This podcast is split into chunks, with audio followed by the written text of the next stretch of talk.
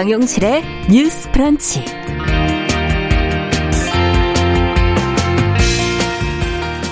안녕하십니까. 정용실입니다. 내일이 스승의 날이네요.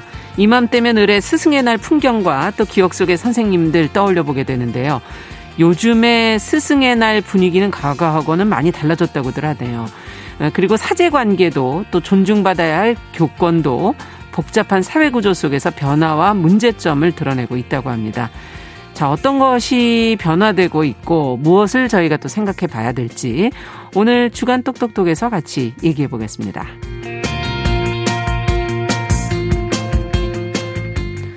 네, 최근 들어서 비혼 공동체 한부모 가정을 비롯해서 다양한 가족의 형태를 미디어에서 접할 수 있게 됐는데요. 이렇게 가족을 꾸리는 다양한 방식 가운데 하나가 바로 입양이지요. 그런데 입양에 대해 선입견을 갖는 분들이 많습니다. 정말 내 자식처럼 사랑하며 살 수가 있을까 의문을 갖기도 하고 일부 입양 가정에서 벌어진 아동 학대 사건을 너무 쉽게 일반화하기도 합니다. 자, 그래서 오늘 초대석에서는 새 자녀를 입양해 함께 살면서 입양 가정 지원 단체를 운영하고 있는 어머니이자 입양 관련 전문가 한 분을 모셔보도록 하겠습니다. 입양 가정에 대해서 몰랐던 얘기들, 경험에서 나온 솔직한 이야기 들어보도록 하죠. 자, 5월 14일 금요일 정용실의 뉴스 브런치 문을 열도록 합니다.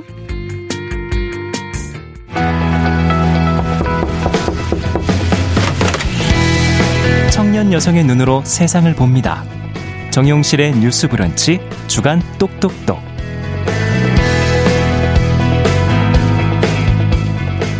네, 금요일 첫 코너는 주간 똑똑똑입니다. 저희가 기성세대 담론을 넘어서 청년 여성들이 가진 시각들을 저희가 같이 들어보고 생각해보는 그런 시간이지요. 오늘도 두 분과 함께합니다. 계간홀로 이진송 편집장 안녕하세요. 안녕하세요. 네, 그리고 청소년 페미니스트 네트워크 위티의 양지혜 활동가 안녕하세요. 네, 안녕하세요. 네. 자, 내일이 스승의 날이라고 말씀을 드렸어요. 어, 우리가 이제 학생들의 인권 얘기는 했는데 한번 스승의 날인 만큼 교권과 사제 관계에 대해서도 한번 좀 얘기를 해볼까 합니다. 어, 예전에 스승의 날에는 저희는 선물을 참 많이 드렸던 것 같아요. 음. 뭐 이렇게 꽃도 음. 뭐 카네이션 네. 같은 것도 드렸고, 네. 그다음에 뭐 이런 것도 좀 달아드리기도 하고 담임선생님한테는. 음.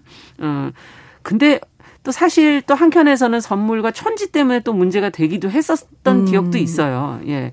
요즘에는 아예 이제 그런 걸 못 하잖아요. 선물도 못 네. 하죠. 네. 네. 예. 음. 학교 풍경과 이런 게 많이 달라졌을 것 같은데 두 분이 학교 다니실 때는 어땠나요?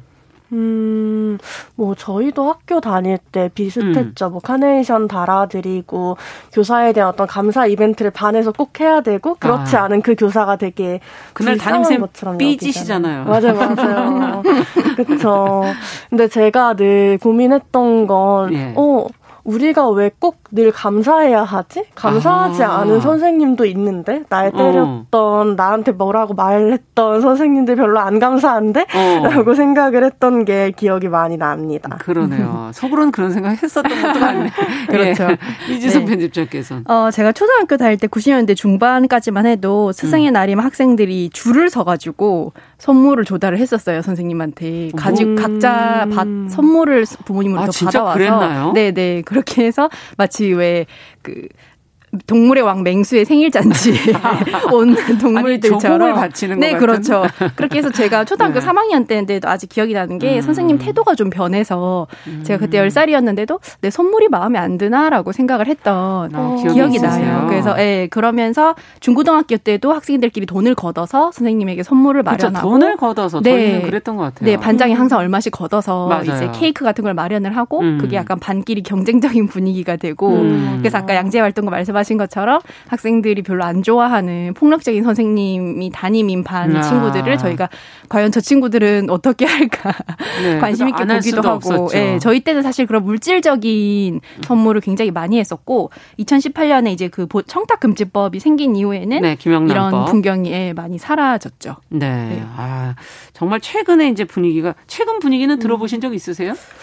최근에는 이제 코로나 19 네. 때문에 이런 게 다 온라인으로 전환이 되다 보니까 아. 네 이제 뭐 음. 편지 전달이라던가 아니면 온라인으로 이제 행사하면서 예, 서로 인사하고 요 정도를 한다고 음. 예, 들었습니다. 네. 자, 그러면 선생님에 대한 기억을 한번 좀 떠올려 보죠. 아까 양지혜 활동가께서는 어, 나에게 어, 때리기도 했던 선생님 얘기를 잠깐 해주셨는데 나쁜 선생님, 좋은 선생님 뭐 기억에 남으시는 분이 있는지. 음, 아무튼 학교 생활을 하면서 학생들이 되게 많은 문제들을 겪었고 음. 그 문제에 있어서 뭔가 내가 해결하겠어 나한테 권한을 맡겨라고 하는 교사보다는 음. 뭔가 같이 비슷한 위치에서 고민하고 그냥 그 억울함을 이해해줬던 교사들이 더 많이 아. 기억에 남았던 것 같아요. 어 제가 고등학교 3학년 때 예. 교무실 청소 담당이었는데 학교 청소 아. 담당 중에 그래서 교무실을 그냥 매일 같이 쓰다가 어떤 교사분이 교사가 교무실에 쓰는데 왜 이거 학생이 청소하냐라고 물어봐 주신 거예요. 어머. 근데 저는 그거가 되게 의외였고 처음이었거든요. 음. 근데 뭔가 그 이후에 뭐 엄청 많은 게 변했다거나 교무실을 안 청소하게 됐다거나 이런 건 아니었는데 아 그냥 그게 되게 불합리한 거고 내가 경험하는 음. 불편함에 대해서 불편해도 되는구나라고 얘기해 준 교사들이 있다는 게 많이 기억에 남는 것 같아요. 아, 네. 그렇군요. 음. 그 선생님은 담임쌤은 아니셨고 네, 그렇죠. 예. 네. 음. 이진성 편집장께서는 어 저는 학교 선생님은 아니고 초등학교 1학년 때 피아노 학원 선생님이 기억이 나는데 아니, 학교 선생님이 아니고 그 많은 학교를 다니셨는데 네, 굉장히 네. 깊은 기억 중에 한 분은 네. 제가 그 출석 스티커를 다 모으면 받을 수 있는 선물이 탐나서 제가 음. 이제 어리니까 스티커를 훔쳐가지고 어. 그걸 완성을 해간 거예요. 네. 근데 출석 스티커는 티가 나잖아요. 날짜가 있으니까. 그렇죠. 근데 그걸 이해를 못할 만큼 어렸는데 선생님이 그걸 보시고도 아무 말 안 하고 저를 데려가시더니 출석 어. 카드를 새로 만들어서 맞는 날짜만큼만 붙여서 돌려주시는 거예요. 그러니까 어. 제가 뭔가 잘못했다는 걸 알면서도 야단도 안 치고 저한테 어. 떤 모욕감도 안 주고 저를 그냥 돌려보낸 거를 음. 가끔 생각을 하면 저도 이제 나도 어린이들한테 좀 그런 마음을 아. 헤아려야 되겠다라는 생각을 종종 해요. 아, 그 선생님 진짜 대단하시네요. 네. 예. 그래서 그 억지로 붙인 거가 다 빠진 상태로 그렇죠. 다시 맞는 날짜를 받은 거예요. 거죠. 네. 리셋됐죠. 네. 자, 지금 어 선생님들 얘기를 하다 보니까 어 선생님들 입장에서는 지금 교권이 땅에 떨어졌다 이런 얘기들 많이 하시고 지금 입시 교육은 해야 되지. 애들 체벌 못 하지. 지금 음. 이렇게 이진성 편집장처럼 밖에 있는 학원 선생님 얘기하시는 분들도 많지. 말을 안 듣는다 이렇게 생각하시는 분들이 많으시거든요. 음. 음. 이 부분에 대해서는 어떻게 보십니까? 그러게요. 교권이 땅에 떨어졌다고 얘기할 네. 때 우리는 어떤 교권을 생각하고 있을까라는 질문을 하고 싶어요. 아, 어, 떤 교권? 네. 스승의 날이 어떻게 만들어졌는지 저도 잘 몰랐는데 이번에 네. 새로 알게 된 사실이 있는데요. 음. 어, 1981년에 교사가 학생을 성폭력하고 유괴하고 살인하는 사건이 발생하고 그 이후에 교사에 대한 어떤 윤리적 논란들이 막 발생하기 시작한 아. 거예요. 근데 그러고 나서 뭔가 교사의 권위가 학생들의 어떤 일상을 침해하는 문제들에 대한 고민들이 이어진 게 아니라 교육계 뭐 교총 이런 데에서 실추된 교권을 회복해야 된다. 라고 이야기를 했고 그래서 어. 정부에서도 1982년 교권 확립회가 설정이 되고 스승의 날이라는 게 나오게 된 거거든요. 아 그래요? 아, 되게 네, 어. 되게 놀라운 사실이죠. 우리가 지금 겪고 있는 스승의 날이라는 것이 이런 과정을 통해 원래 뭐 세종대왕의 뭐 예, 그런 네. 얘기가 네, 그런 역사는 있는 것이지만 그런 역사들도 있지만 동시에 아. 이런 역사들도 있는 거죠. 그랬을 때 사실은 이 교권이라는 것이 음. 어떤 교사의 폭력을 성찰하지 않는 방식으로 사용될 때가 더 많지 않나. 음. 이를테면 뭐 스쿨미투 등 교사의 잘못을 이야기할 때 어, 교사한테 버르장 머리 없다, 되바라졌다라거나 음. 아 이게 교사의 권위를 침해하는 거다 문제제기만으로 이렇게 음. 얘기하는 사람들이 정말 많고 그랬을 때 사실 교사가 학생에게 가지는 게 학생을 통제할 권리냐 음. 사실 그런 것들이 아니라 어떤 불합리한 통제 오히려 교사가 교육 환경에서 보다 인간다운 대접을 받고 네. 그들의 노동이 존중받을 수 있는 권리에 더 가깝다. 음. 그래서 교권보다는 교사의 노동권 이라고 아. 부를 수도 있지 않을까라는 생각을 합니다. 네. 이준성 편집장께서는 어떻게 보세요? 어, 저도 비슷한 맥락에서 생각을 하고 있는데요. 우선 저희가 경계해야 하는 게 이런 음. 식의 좀 과거 미화라고도 생각을 해요. 음. 그래서 교권이 땅에 떨어졌다라는 말을 할 때 그 기준이 뭔지, 교권이 그럼 어디에 있어야 하는지, 음. 교권이 떨어지지 않았다고 말하는 시절에 교육 현장은 어땠는지, 음. 그러니까 교사가 학생을 때리고도 학생이 문제 제기하지 않고 그거를 사랑의 매로 받아 넘기고 음. 뭐 아이스크림 하나 사주면 웃으면서 헤어지는 음. 이런 시절의 미담으로 기억하면서 그거를 음. 교권이라고 해석하고 있지는 않은지 음. 사실 교권이라는 거는 그 교사가 수업 학생들이 그 양질의 수업을 안전하게 제공할 수 있는 권한을 보장받을 수 있는가 학생들이 안전하게 잘 배울 수 있는 권리가 보장받고 있는가 음. 여기에 포커스를 맞춰야 하는 것이지 교권이 땅에 떨어졌다라는 말을 하면서 섣불리 이제 과거에는 어떤 교사의 침범할 수 없는 권위가 존재했고 존중되었던 것처럼 말하는 거는 좀 위험한 네. 발상이 아닌가라고 생각을 합니다. 네. 어찌 본다면은 저는 그냥 그 좀 기성세대 입장에 생각해 보자면 교권을 약간 어, 교사와 학생의 관계가 약간 부모와 자식의 관계처럼. 어, 그렇죠. 네, 그렇게 좀 바라보는 그렇죠. 시각이 좀 있는 거 아닌가 이런 네네. 생각이 좀 들거든요. 교권 음. 아마 그런 권위, 부모의 권위처럼. 음. 지금 뭐 부모도 권위가 네, 어디 갔는지 저도 잘 모르겠습니다만은. 음. 예, 어쨌든. 예. 그런 차원에서도 한번 어, 이 문제도 좀 더 들여다 봐야 될 것 같은데. 어쨌든 말씀해 주신 것처럼 체벌이라는 문제가 이제 대두가 되면서 음. 어, 이 문제 참 어려운 문제인 것 같아요. 학생들이 어, 학생들에게 좀 엄해하게 해야 할 때도 있기는 있거든요. 무조건 그냥 어, 좋게만 대할 수 없는 부분. 그럴 때 어, 어느 정도의 체벌이 가, 가능하다라는 교사들이 있고 그래도 그거는 안 된다. 아, 라는 그 부분을 고민하는 음. 교사들도 있고 이건 어떻게 보십니까? 교권과 체벌의 관계. 음, 사실 자신의 노동 현장에서 노동자들을 잘 통제하기 위해서 때리겠다라고 하면 음. 동의할 수 있는 사람은 아무도 없을 텐데 노동 현장에서 네, 그렇죠. 단순히 작고 어리다는 이유로 이들을 훈 그리고 교육의 현장이라는 이유로 음. 이들을 때려도 된다라고 생각을 하고 이게 필요하다라고 생각하는 것 음. 자체에 대해서 우리가 다시 한번 좀 생각을 해봤으면 좋겠고요. 음. 이 참스승 서사에 저희가 되게 익숙하고 향수를 느끼는 어. 경향이 좀 있는데 예. 가장 많이 때린 선생님이 제일 기억이 난다거나 어. 그 사람이 사실 학생에게 음. 가장 관심이 많아서 열정적으로 가르치느라고 그렇다라는 어. 식으로 나중에 결국에는 그런 사람에게 음. 제일 많이 학생들이 찾아간다 어. 이런 식의 참스승 서사에 우리는 되게 익숙하잖아요. 예. 네. 근데 이제 하지만 때려서 가르칠 수 있는 거는 맞지 않는 방법뿐이거든요. 맞는 방법을 피하는 거, 때리는 사람의 기분을 살펴서 네. 눈치를 보고 그 때리는 기분을 피해가는 거. 맞아요. 네, 그거밖에 없어요. 아, 그러네요. 네. 생각해 보니까. 그리고 자기보다 음. 약하고 거부할 수 없는 존재를 마음껏 때리는 사람한테 우리가 과연 어떤 배움을 얻을 수 있는가. 약한 존재를 때려도 된다는 거 말고는 없지 않을까라고 음. 생각합니다. 아, 그것이 가르, 그것이 교육하고 있는 게 뭐냐, 체벌이. 네. 어, 그것도 한번 생각해 볼 문제예요. 예. 음. 요즘에는 뭐 때리는 선생님 없다고 지금 권정환 선생님께서 그렇죠. 요즘에는 음. 그렇게 할 수가 없겠죠. 예. 어떻게 보십니까, 양지? 요즘에도 있습니다. 있습니까? 네, 학교마다 다릅니다. 요즘에도 아, 그것이 문제가 뭐 되는데도 줄어들 수는 있지만 학교에서 음. 여전히 학생을 어떤 통제하고 어떤 억압, 어떤 음. 벌로서 다스리려는 어. 경향이라는 건 사라지지 않고 계속 남아 어. 있다고 생각하고요. 예. 저도 뭐 아까 어떤 스승과 부모가 같은 존재로 여겨지는 음. 거, 뭐 혹은 참교사, 참 스승이 참 되게 부모. 중요한 음. 네. 역할로 여겨지는 거에 대해서 되게, 되게 많이 고민이 드는데, 네. 그러니까 우리 사회는 어른들이 아이들한테 되게 많은 역할을 해줘야 된다고 생각하잖아요. 예. 그러니까 좋은 어른이 필요하다고 많이 예. 어, 생각을 하죠. 근데 좋은 어른이 되겠다는 이유로 좋은 어른으로서 널 때릴 거야 라고 얘기하는 음. 사람들이 많은 것에 대해 고민하게 돼요. 음. 사실 우리한테는 좋은 좋은 어른이 필요한 것만이 아니라 어떤 나쁜 어른, 나의 때리는 어른을 만났을 때 음. 내가 나 스스로를 지킬 수 있는 어떤 권리들이 필요하기도 했겠다라는 생각? 그래서 나쁜 어른을 만나도 무섭지 않은 세상이 필요하다라는 음. 생각이 좀 다시 한 번 더 드는 것 같고요.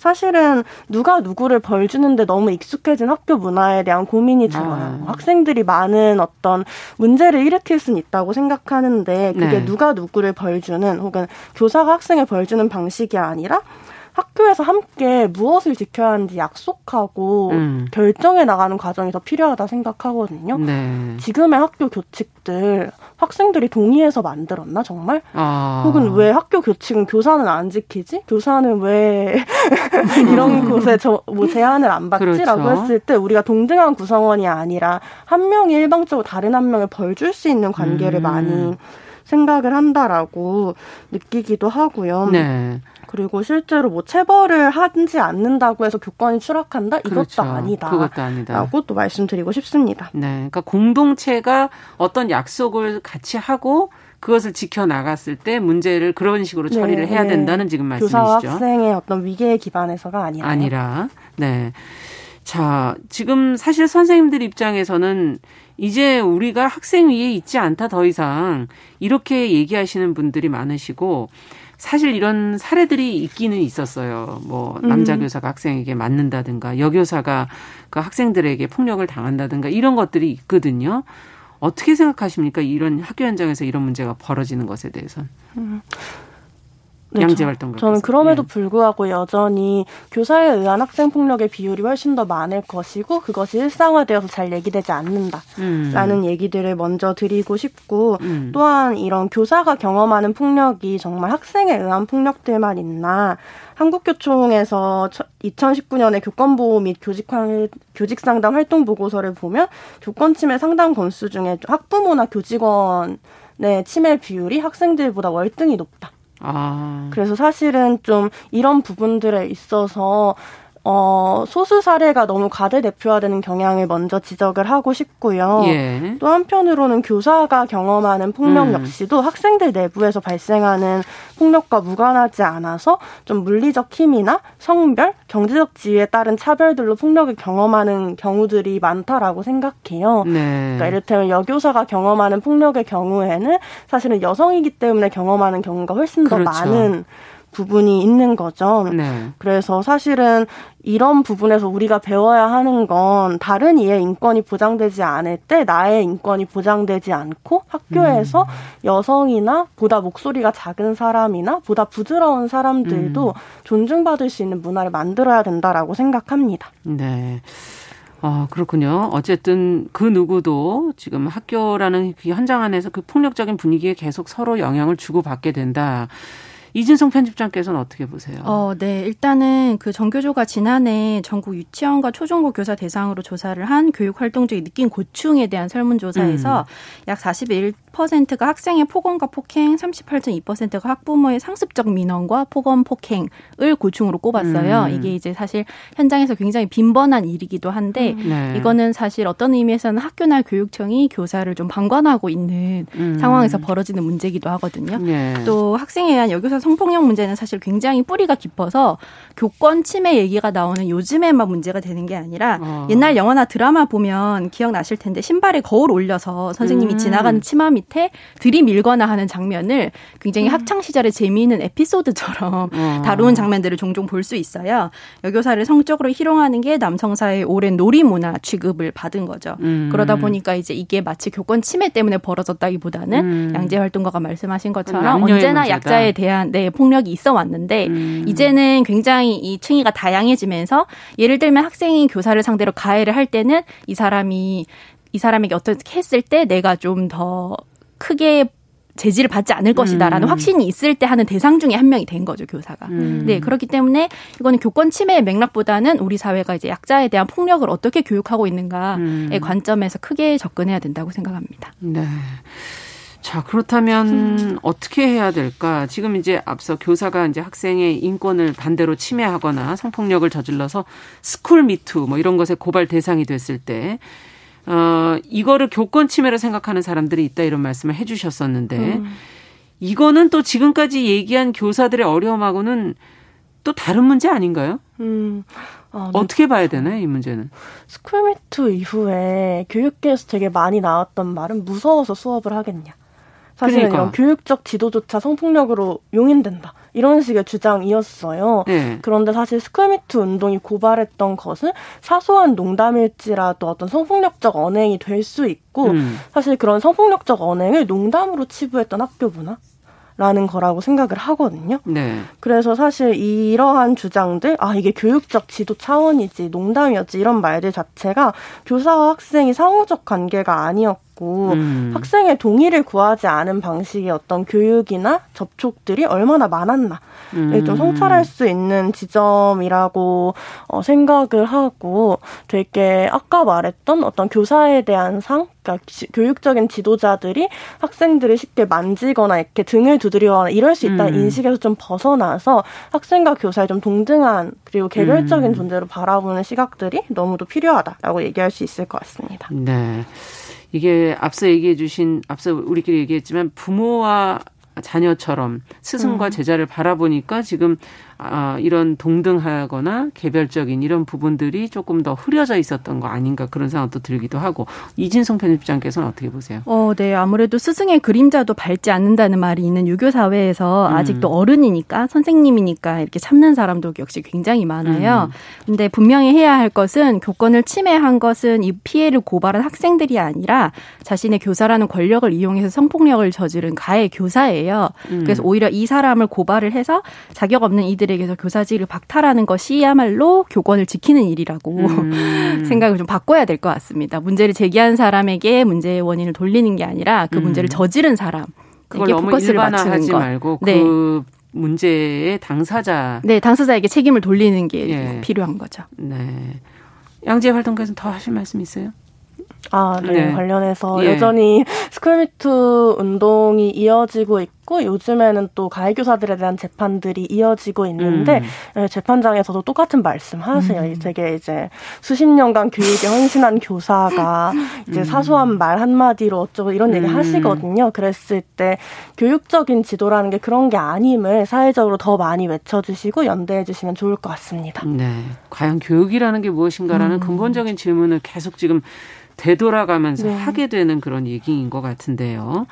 어쨌든 교사도 한 명의 어, 노동자라고 볼 수도 있고 음. 또 고용 상황이 또 이 고용 상황이 어떠냐에 따라서 또 그 교권이 어떻게 위치하느냐도 음. 또 달라지지 않을까 하는 생각도 들고 또 학생, 학부모, 학교 내 구성원들 관계 속에서도 또 만들어지는 부분도 있고 지금 앞서 제가 노동자라고 말씀드린 이유가 비정규직도 있고 네. 기간제도 있고 음. 정교사도 있고 이 부분에서 사실 조금씩 다 다르게 다가오지 않습니까? 어떻게 보세요?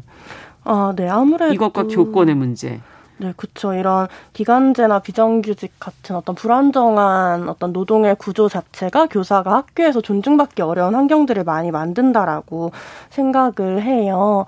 그래서 뭐 학교의 관료제 자체가 되게 승진으로 서로 경쟁하게 음. 하는 문화, 사실 회사 문화들이랑 되게 비슷한 부분들이 있고 교사라는 네. 직업이 그리고 학교의 예. 의사결정 구조도 교장이 압도적인 권한을 가지고 있고 교육 음. 자체보다는 학교를 잘 유지하고 보수하냐에 조금 더 관심이 많을 수밖에 없고. 있고 교장으로 가기 위한 어떤 승진의 루트를 되게 성실하게 밟아야 되는 상황들이 분명히 음. 있다라고 음. 생각하고 그래서 제대로 된 교육을 고민하는 많은 교사들에게 학교는 좀 담, 답답한 공간일 수밖에 없고 네. 특히나 뭐 기간제와 같이 비정, 비정규직으로 일하는 교사들의 경우 언제 잘릴지 모르는 그렇죠. 부당함을 말하기 어려운 환경들 그 언제 대체될 수 있는 환경들이 굉장히 많은데요. 음. 사실 정부도 뭐 정규직화를 이야기했지만 교사의 비정규직화나 뭐 노동 유연화를 굉장히 촉진시켜 왔다라고 음. 생각을 해요. 그래서 문재인 정부도 2020년 하반기에 10대 교육 정책 과제로 뭐 탄력적 교원 수급, 한시적 임용 이런 것들을 아. 내걸었는데 이런 것들이 아니라 좀 교사가 안정적인 노동 환경에서 일할 수 있는 제도적 음. 변화가 좀 필요하지 않을까 생각합니다. 그러네요. 어, 그동안의 학교 현장이 상당히 그 노동 현장으로 본다면 노동의 유연화가 이루어지고 있는 그런 장소였던 것 같네요. 음. 자, 이진성 편집장께서는 어떻게 보십니까? 어, 네, 일단은 세월호 참사 때 학생들을 구하다 숨진 고 김초원 교사가 기간제 교사 신분이라서 음, 초반에 순직 신분 인정을 받지 못한 게 좀 예, 화제가 되고 뒤늦게 3년이 지나서야 음. 순직 인정을 받게 됐는데 네. 기간제 같은 교사 같은 경우에 이제 3, 4개월 단위로 쪼개기 계약을 하는 경우도 많고 아. 방학 때 임금을 주지 않거나 그 병가나 출산휴가를 내면 재계하기 어려운 문제 등이 있어요. 네. 네, 이런 식의 어떤 불안한 비정규직 고용이 학생들의 교육 현장에도 악영향을 미치고 또 학생들도 이런 기민한 그 구조를 음. 간파를 하고 있어서 음. 선생님 기간 제조라고 물으면서 이제 좀 무시한다거나 아. 하는 현 일이 현장에서도 이제 일어나고 있거든요. 네. 이게 이제 우리 학, 교와 우리 사회 전반에 존재하는 위기의 구조와 차별을 학생들이 학교에서부터 음. 배우면서 또 내면화하는 문제가 있어요. 그래서 적어도 학교에서만이라도 이런 좀 문제들을 좀 수평적으로 만들어야 하지 않나 그런 생각을 합니다. 그러네요. 지금 우리 사회의 모습의 한 단면이 사실은 그 안에 이제 들어가 네. 있는 것인데 음.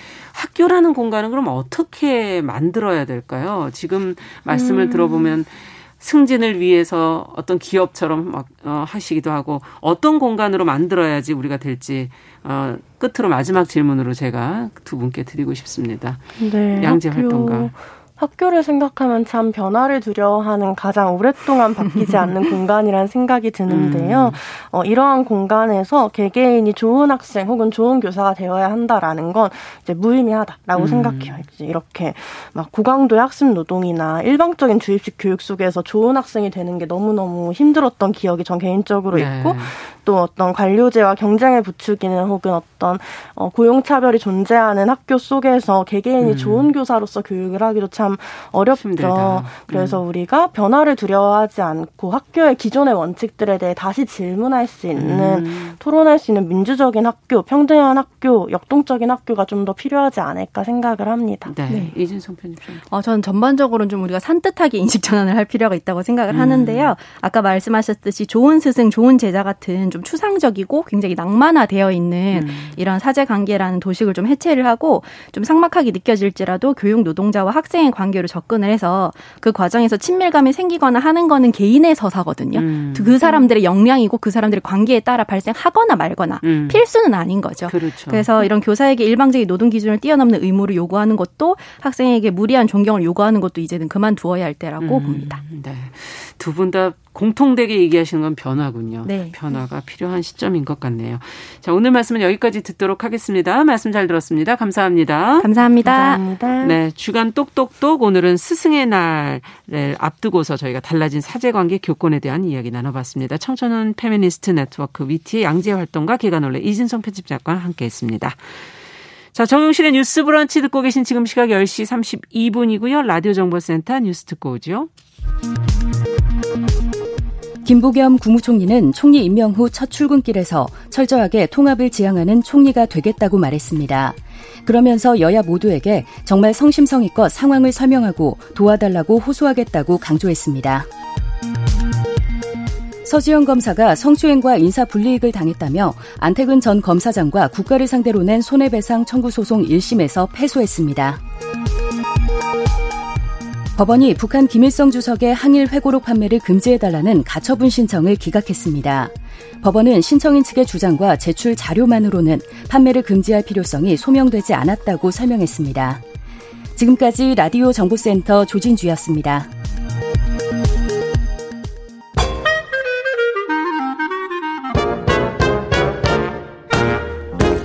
모두가 행복한 미래. 정용실의 뉴스 브런치.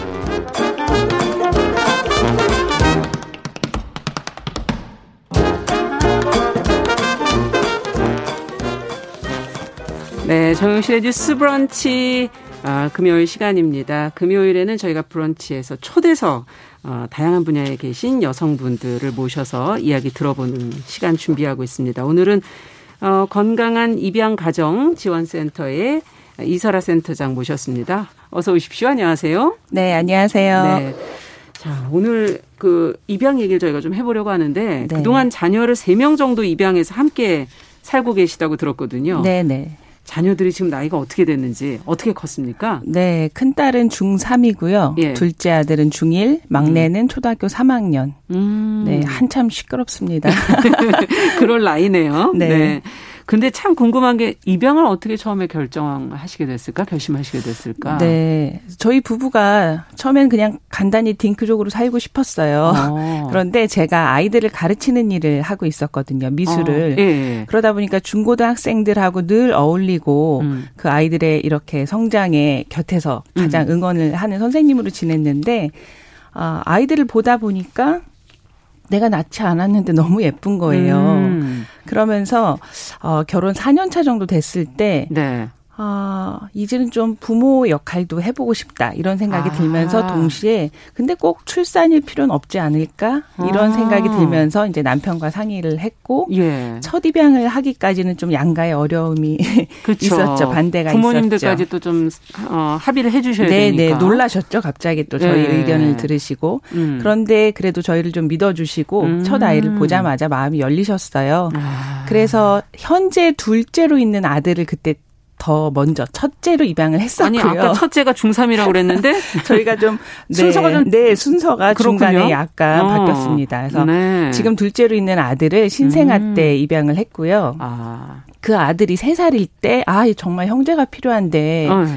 아, 어떻게 할까 하다가 저희가 또 일도 하고 있고 그래서 신생아를 또 키우긴 좀 무리다. 네. 그리고 또 나이가 있는 아이들은 입양이 좀 잘 안 된다는 것을 알고 나니까 아, 아 그러면 이 입양 기회가 없는 아이에게 한번 기회를 부모가 줘보자. 예 되는 것도 좋겠다 해서 이제 다섯 살짜리 여자 아이를 아. 가족으로 겨울에 맞아들였죠. 그렇게 된 거군요. 네. 그래서 원래 둘만 키우고 행복할 줄 알았는데, 한, 한, 네 마지막 아이들. 그 네. 막내를 음. 어, 일을 하다가 입양 관련 일을 하다가 음. 네 아이를 좀 어떻게 만나게 됐어요. 그래서 막내는 어 두 살 되자마자 음. 네 이렇게 생모와 직접 만나서 정보를 교환하고 아, 직접 만나셔서 네 기관을 네. 통해서 만나도록 저희가 연계를 네. 부탁했고 다행히 협조해 주셔서 그렇게 만나서 이 아이의 히스토리를 충분히 듣고 음. 또 생모가 남긴 물품이나 정보나 기록들을 충분히 받고 아. 이후에도 몇 번의 만남을 가지면서 네 아이를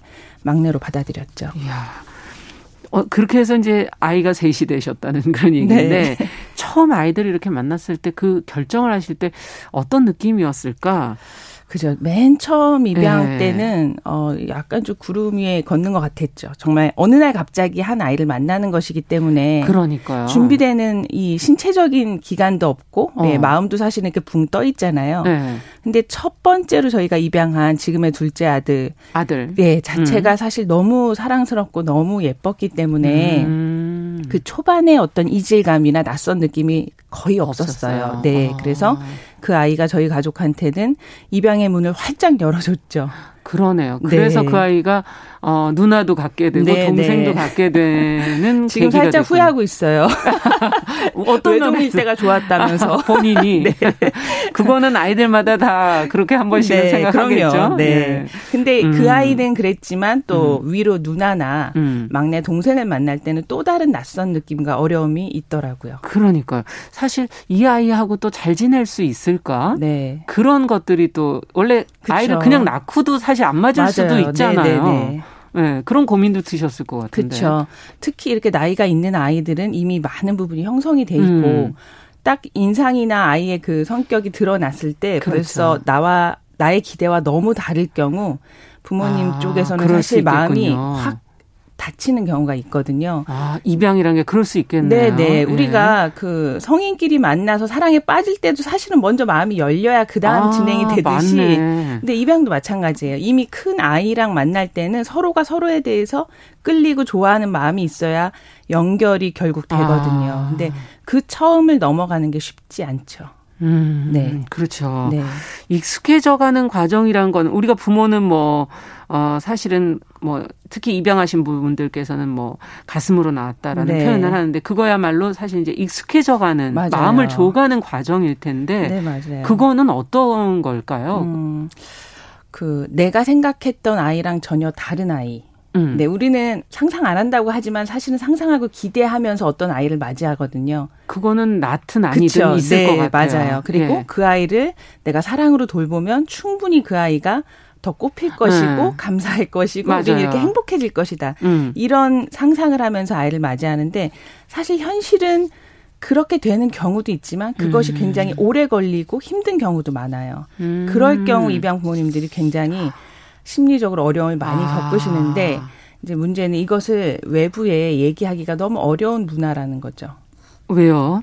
왜 우리는 이제 입양식이나 했는데 입양을 아. 한 부모는 굉장히 사랑이 많고 그걸 예, 순간, 예, 순간. 실천을 한 사람이기 때문에 어. 당연히 한 아이를 사랑으로 다 품을 수 있다고 아니, 그러니까 생각하는 거죠. 우리가 모이면은 부모들끼리 자식 흉도 네. 보고 그러지 않습니까? 맞아요, 맞아요. 그러기가 힘들다는 얘기인가요? 그렇죠. 네. 그러니까 어. 같은 입양 가족끼리 모이면 그래도 좀 이런 이야기를 좀 하지만 그 안에서도 갓난아이를 입양하신 가정들 앞에서는 또 이 어려움을 충분히 얘기 못하는 아. 경우도 있어요. 전혀 공감이 잘 안 되거든요. 그렇군요. 네, 그래서 어 어디에서도 이해받지 못하고 어디에서도 도움받지 음. 못해서 좀 가정 내에서 힘들어지겠네요. 네, 그러면은. 그런 가정들이 요즘에 좀 있더라고요. 사실 부부간에도 그렇고 부모 자식 간에도 좀 이렇게 다툼도 그쵸, 있는 거고 그쵸. 서로 의견이 안 맞을 수도 있는데 그걸 네. 어딘가에 가서 해소를 해야 다시 돌아와서 미안한 마음도 들면서 잘 살 수 있는 건데 네네. 네. 그 공간이 없군요. 네네. 네. 음.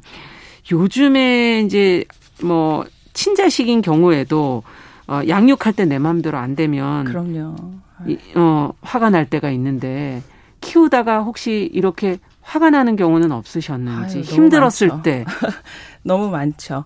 어 똑같이 정말 부모 자식 간의 그 관계이기 때문에 똑같이 힘들고 다시 또 보람되고 음. 뭐 너무 예뻐 죽겠고 뭐 이런 건 계속 믿고. 반복되는데 네. 이제 문제는 아까처럼 아직 그 아이와 충분히 친밀해지거나 이 아이가 정말 아 내 새끼다 이 마음이 아. 들기 전 단계에서 자꾸 갈등을 겪게 되면 아. 그리로 가기가 너무 힘든 거예요. 아직 내가 이 아이를 충분히 사랑하는 마음이 안 생겼는데 아이는 아이대로 또 낯선 곳에 와서 적응하려니까 굉장히 여러 그 이해 못할 행동들을 할 수밖에 없거든요. 우리가 아, 볼 때는. 그렇군요. 네, 아이는 아이대로 두렵고 그렇죠, 예, 두렵죠. 예, 예측할 수 없는 삶이기 때문에 또 그 아이의 두려움을 표현하는 건데 음. 부모 입장에서 보면 내가 이렇게 열심히 사랑으로 지금 돌보고 있는데 음. 별로 나아지지도 않고 또 나 내가 원하는 대로 아이가 변하지도 음. 않고 나의 사랑을 잘 받아주지도 않고 마치 나를 거절하는 것처럼 아. 느낄 수가 있어요. 그러면 너무 미움이 커질 수가 있죠. 아. 네, 그럴 때 되게 위험해질 수도 있더라고요. 있겠군요. 네. 거절 네. 그렇군요. 두려워서 거절하는 네, 건데 네. 그 네. 거절이 마치 본인을 거, 자체를 거절하는 것처럼 네, 느껴진다면 대신에 또 기쁜 순간은 좋았던 순간은 어떤 아, 순간들입니까? 있죠. 그러니까 정말 그렇게 힘든 시간을 보냈던 아이와 결국 내가 이렇게 깊이 연결되는 단계로 아. 왔을 때는 와, 이거, 이런 연결은 정말 그전에는 꿈을 꿔보지 못한 거죠. 그냥 당연하게 그렇죠. 연결돼 있던 과정, 이제 가족들만 제 곁에 있었다가 완전 낯선 타인이 내 삶에 깊이 들어오고, 음. 아, 이제 내가 이 아이의 완전한 엄마고, 음. 이 아이의 기쁨과 슬픔이 나한테 그대로 전해질 때, 음. 나도 똑같이 반응하고, 똑같이 그 아이가 아. 이렇게 하나가 된 느낌은 뭐라 얘기할 수 없는 되게 놀라운 경험이죠. 그렇죠. 네. 사람이 어떤 누군가와 그렇게 깊게 연결된다면 그건 정말 네. 축복이죠. 맞아요. 네. 예. 그런 느낌을 아이하고 느끼게 될 때. 네. 와, 정말 그게 어 아마 친자식하고 마찬가지 아닐까. 네, 맞아요. 네, 네, 하는 생각이 들 정도로 네. 어 입양 부모가 예전보다 좀 까다로워졌더라고요 절차가. 네, 네 그렇죠. 뭐 입양 어, 입양 특례법이 바뀌면서 절차가 까다로워지기도 음. 했고요. 또 몇몇 이제 사건 사고를 접하면서 음. 그 절차에 임하시는 많은 실무자들이나 관계자들이 더 까다롭게 음. 네, 보는 어, 것이 생겼죠. 네. 그러니 준비 과정이라는 것 자체가 이 절차도 까다로우니 꽤 오래 걸리지 않을까 네, 생각이 네. 들어요. 마음의 준비도 하셔야 되지만 그쵸. 예 어떤 과정을 통해서 어... 처음에 마음을 어, 떻게 먹는 것부터 시작을 해야 될까요? 시작부터 어... 두려워요. 네, 네, 예. 그렇긴 하죠. 근데 나는 왜 정말 입양을 하고 싶어 하는지에 대한 깊은 동기를 들여다볼 필요가 있어요. 아. 왜냐하면 우리 사회는 굉장히 오랫동안 입양이 굉장히 선한 일이고 네. 입양은 축복이고 행복이고 이것을 이것을 통해서 하나의 인생을 바꿀 수 있다라는 메시지를 음. 되게 열심히 전달했거든요. 맞아요. 그러다 보니까 받아들인 입장에서 아 내가 그렇게 뛰어난 사람은 아니지만 그래도 하나의 정도는 책임질 음. 수 있지 음. 않을까라고 약간의 환상과 편견을 동시에 가지고 들어오시게 되거든요. 그 동기를 잘 들여다보면 그렇죠. 예, 네. 그리고 미디어를 통해 드러나는 입양 가족의 모습도 굉장히 너무나 훌륭하고 어, 너무 감동적이죠. 네, 제가 자료를 보니까 이소라 센터장님도 굉장히 어 아주 네, 네. 화목해 보이는 그런 가정의 아, 사진이 물론 물론 그런 음. 면이 있지만 그게 네. 거짓은 아니지만 그렇게 되기까지의 과정이 다 드러나진 않았잖아요. 안 보이죠. 예, 그 과정은 정말 아주 어렵고 처절한 순간도 많았거든요. 음. 그리고 우리가 미디어에서 보는 그런 장면들은 가장 아름다운 순간만 포착한 것이지 음. 실제 삶에서는 그 부모님이 맞아요. 혹은 그 입양인이 얼마나 노력해서 음. 여기까지 왔는지 우리는 다 담지 못하기 때문에 그래요. 보는 입장에선 굉장히 네 환상을 가질 수 있고 그렇죠. 네. 음, 나도 저런 가정을 한번 꾸려보고 네, 네. 싶다. 그렇죠. 이런 생각을 하게 되는 거죠. 네. 네.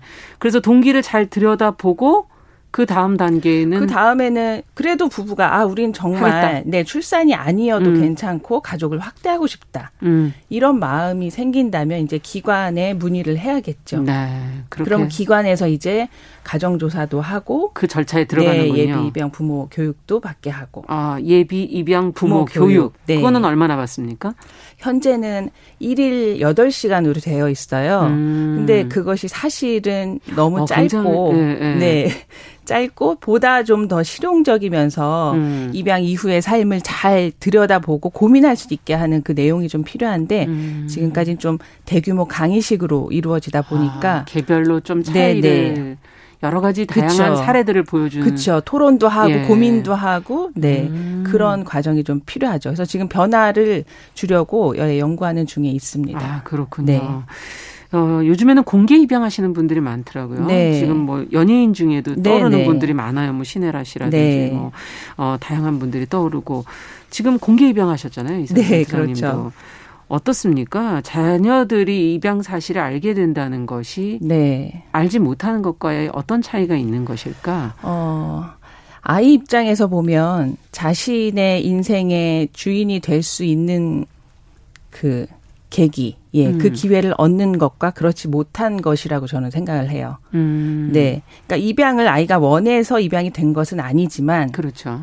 자신의 인생에 무슨 일이 벌어졌고 음. 왜 이런 일이 벌어졌는지 아이는 납득할 해야 하고 납득할 그렇죠. 권리가 있죠. 그리고 음. 알아야 하고. 네, 자기 어, 인생이 그렇죠. 자기 인생이기 때문에 네. 그래야 그 이전의 과거부터 현재에 이르기까지 이 모든 순간이 다 나를 만들어낸 그렇죠. 것이다라고 받아들이고 그것을 음. 통합하게 되는 거죠. 그래서 입양인의 알 권리의 측면에서 공개 음. 입양은 반드시 필요한 것이라고 생각이 들고 아. 이도 물론 그 사실을 받아들이는 게 쉽지는 않아요. 그럴 것 같아요. 네, 어떤 아이는 그 사실을 알게 되면서 정말 통곡하기도 하고요. 아. 또 몇 년에 걸쳐서 그것을 받아들이느라 굉장히 이제 오르락내리락 하죠. 저희 아이들도 똑같이 언제 알려주셨어요? 어, 아기 때부터 알려줬죠. 음. 그리고 이렇게 큰 딸은 다섯 살 때 입양을 했으니까 본인이 아, 아 내가 입양돼서 왔구나라는 건 알지만 음. 그 단어를 이해한다기보다 단어 뒤에 숨어 있는 그럼 나는 왜 여기에 이렇게 와 있는가를 이해해야 되잖아요. 그렇죠. 낳아준 생부모가 어. 나를 포기했고 어떤 절차를 통해 지금 가족을 만났고 이 가족은 영원히 지속되는 것이다를 아이가 받아들일 때까지는 사실 여러 단계의 이제 질문이 생기고 감정이 올라오고 아. 되게 힘들거든요. 아. 그것을 부모가 옆에서 아이의 눈높이로 잘 설명하고 아이로부터 나오는 질문과 감정을 그대로 수용해주고 음. 잘 따라가면서 그 아이가 잘 이해할 수 있게 음. 받아들일 수 있게 도와주는 과정이라서 그게 이제 몇 년 정도 걸리죠. 아, 그러고 나서도 평생에 걸쳐서 사실 입양인들은 내가 입양되었 있고 입양인의 삶이라는 게 무엇인가를 또 새로 경험하는 순간들이 있어요.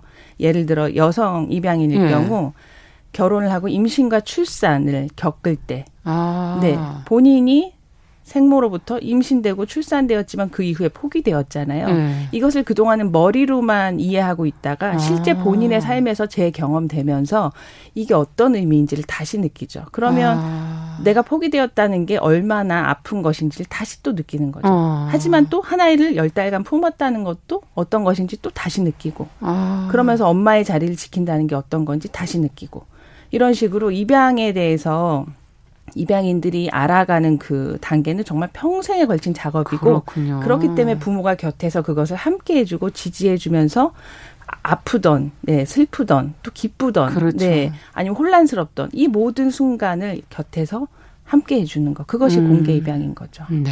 네. 아, 참, 가정이라는 것 자체를 사실은 지금 꾸려가는 것도 사실 뭐 입양을 떠나서도 네, 맞아요. 워낙 쉬운 일이 아니고 맞아요. 힘든 일이기 때문에 서로의 노력이 그만큼 필요한 건데 최근에 사실은 입양 가정에 너무 사건들이 네. 많아서 이 질문을 안 드릴 수가 아, 없습니다. 네. 이런 편견들이 좀 더 생겨나지 않을까 하는 걱정도 되기도 네, 하고요. 그렇죠. 사실 음. 이런 사건이 있을 때마다 입양 가정들이 굉장히 많이 우려하시고 음. 마음 아파하세요. 저도 그렇고. 어, 그런데 어, 단순히 이 일로 인해서 편견이 생겨서 입양이 위축될까봐 두려워하는 음. 그 방향으로 저는 가는 것은 옳지 않다고 생각하고요. 아. 이런 일이 벌어지기까지 어떤 문제가 있었는가를 다시 생각해 보면 아. 제가 볼 때는 우리나라의 입양은 여전히 환상과 편견을 가지고 입양을 통과할 수밖에 없는 구조라고 생각해요. 아. 그렇기 때문에 입양 부모로서 입양 가족으로 사는 삶이 어떤 것인지 그게 음. 사실은 되게 어려운 부분도 있거든요. 그렇죠. 네, 부모된 삶이 원래 어렵지만 음, 거기에 어렵죠. 입양 이슈까지 더 겹쳐져 있고 음. 사회적 편견까지 있기 때문에 아.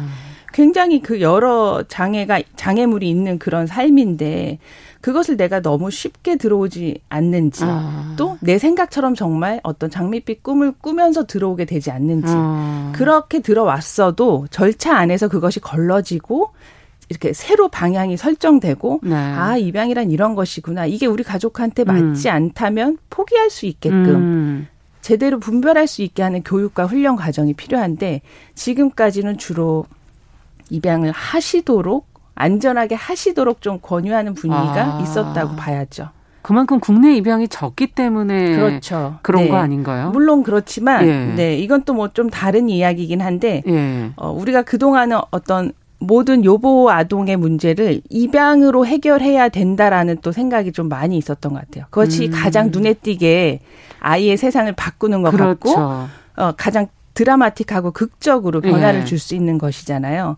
근데 제가 보기에는 이미 아이가 원가정에서 분리돼서 네. 이렇게 요보 아동으로 쏟아지고 있거든요. 그 쏟아지는 속도에 비해서 입양은 너무나 늦고 그렇게 아. 빨리 결정하거나 빨리 할 수 있는 일이 아니고 네, 그렇죠. 그렇기 때문에 모든 문제가 입양으로 해결해야 될 것도 아니고 원래 가정이 어떻게 다 잘 보호될 수 있는지. 음. 아, 그 원가정이. 그렇죠. 쉽게 분리되지 않고 아. 아이가 가정에서 빨리 이탈되지 않도록 하는 그런 정책과 제도가 더 많아야지. 그렇겠네요. 여기는 여전히 아이가 쏟아지는데 입양이 왜 이렇게 안 돼 하면서 입양을 아. 더 쉽게 하자는 건 여기도 쏟아지고 여기도 나중에는 이제 또 예, 여러 문제가 그렇죠. 네.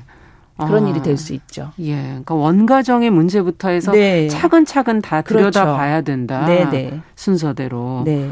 야, 참 정말 어렵네요. 예. 네, 어려워요. 지금 사회 안에서 가정을 꾸린다는 것 자체도 힘든 일인데. 네. 음.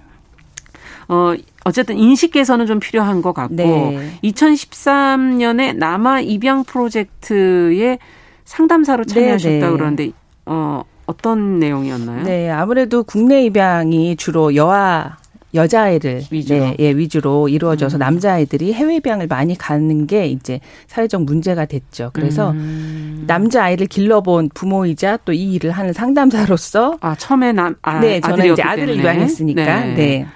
그래서 예비 입양 부모님들한테 남자아이 입양이 그렇게 특별히 더 두렵고 어려운 것이 아. 아니라는 것을 이제 잘 상담하고 그 절차를 밟을 수 있도록 도와드리는 그런 네. 프로젝트였는데 네 거기서 저희 막내를 만난 거죠. 남아를 음. 또 제가 막내를 입양하게 된 거죠. 그게 거기에서 만나신 네네. 네. 거군요. 네. 네. 어 입양되는 아이들 제가 방송을 해본 적이 있었는데 아, 입양아 네. 분들이 이제 다시 원가족을 찾는 네. 친부모에게 버림받았다고 생각하면서 그 관계 속에서 굉장히 힘들어하는 모습들을 본 적이 있었거든요. 네네. 네. 근데 또 어찌 보면 떨어져는 있지만 아이에게 뭔가 최선을 다하려고 노력하는 그런 원가족도 만날 때가 있어요. 그렇죠. 예. 네, 저희도 그 생부모님들 음. 아이를 입양 보내신 분들과 꾸준히 자조 모임을 했었고 계속 음. 만나오기 때문에 그분들이 어떤 마음으로 아이를 포기했는지를 듣게 네. 되는데 물론 100%다 그런 분들만 계신 건 아니지만 그렇죠. 아이를 보내는 마음에는 그래도 아이에게 좋은 환경을 주고자 음. 또 사회가 그렇다라고 계속 얘기를 하니까 네. 너는 또 자격이 없다고 얘기하니까 음. 그런 선택을 하신 분들이 많죠. 그런데 그 마음이 전달되지 않아서 입양인들은 내가 그냥 함부로 버려졌다라고 느끼는 거거든요. 그렇죠. 예. 네. 그래서 어떤 마음으로 보냈는지 음. 너를 비록 양육하진 못했지만 너가 굉장히 소중한 존재고 너가 잘 살기 바래서 이렇게 최선을 다해서 입양을 선택한 음. 거야라는 게 전달되게 하고 싶어서 음. 네. 그렇게 아이에게 남기는 음. 기록, 정보, 물품들을 생부모가 직접 아. 잘 남길 수 있도록 하는 아. 그 입양아동 생애상자 프로젝트를 하게 된 거예요. 아, 그러니까 원가족의 그 마음을 제대로 전달을 네. 해야 그 이후의 문제들이 그쵸. 풀려 나가니까. 네, 네. 입양이는 음. 아 그래도 내가 비록 헤어졌지만 음. 내가 정말 쓸모없고 가치 없는 존재라서 날 버린 게 아니구나. 아, 나를 그래도 이렇게 생각하는 마음, 나를 어떻게 느꼈는지가 다 그러네요. 나와 있고, 그러면 정체성을 형성해 가는데 훨씬 도움이 되죠. 네. 네. 아유, 시간이 없네요. 얘기를 하다 보니까. 이제 맞춰야 될 시간이 다 돼 가는데, 지금 운영하고 계신 건강한 입양가정 네. 지원센터에서 가장 중점을 두고 계신 부분을 끝으로 어, 말씀해 주시고, 앞으로도 계속 활동하시는데 좀 도움이 됐으면 좋겠습니다. 네. 어, 요즘에는 솔직히 위기 입양 가정을 가장 많이 만나고 있어요. 음. 네, 굉장히 안타깝지만 어 아이와의 그 연결이 어려워서 너무 힘들어 하시는 가정들 음. 그리고 어 여기서 이제는 돌아설 곳이 없다고 생각하셔서 어. 마지막으로 도움을 청하시는 가, 그런 가정들을 만나는데요. 예. 저희는 어떻게든 이제 가정이 더 이상 해체되지 않고 그 음. 그 아이가 그 안에서 잘 뿌리 내릴 수 있도록 음. 돕는 것을 우선으로 하고 있지만 또 요즘 같은 어 세상에선 또 아이 안전을 또 담보로 하면서 계속 지원을 그렇죠. 해야 되다 보니 어디가 마지막 마지노선인지 저희도 계속 지혜롭게 음. 보면서 네, 이 가족이 어디까지 할 수 있는지 네, 네. 음. 그것을 계속 고민하면서 가게 되더라고요. 네. 네. 그래서 하지만 입양 가정들이 아까 말씀드린 대로 음. 자신의 어려움을 외부에 절대 표현하지 못하는 이런 문화 그러면 마치 그 사람만 실패하고 그 그렇죠. 그 사람만 괴물인 것처럼 음. 그렇게 보여지는 문화도 바뀌어야 되고요. 네, 네 알겠습니다. 이, 네. 네. 자, 오늘 시간 관계상 저희가 여기까지 얘기를 듣도록 하죠. 이설아 건강한 입양가정 지원센터장과 함께 현실적인 입양 이야기 직접 들어봤습니다. 말씀 감사합니다. 네, 감사합니다. 네, 정용실의 뉴스 브런치도 여기서 마치겠습니다. 다음 주에 뵙겠습니다.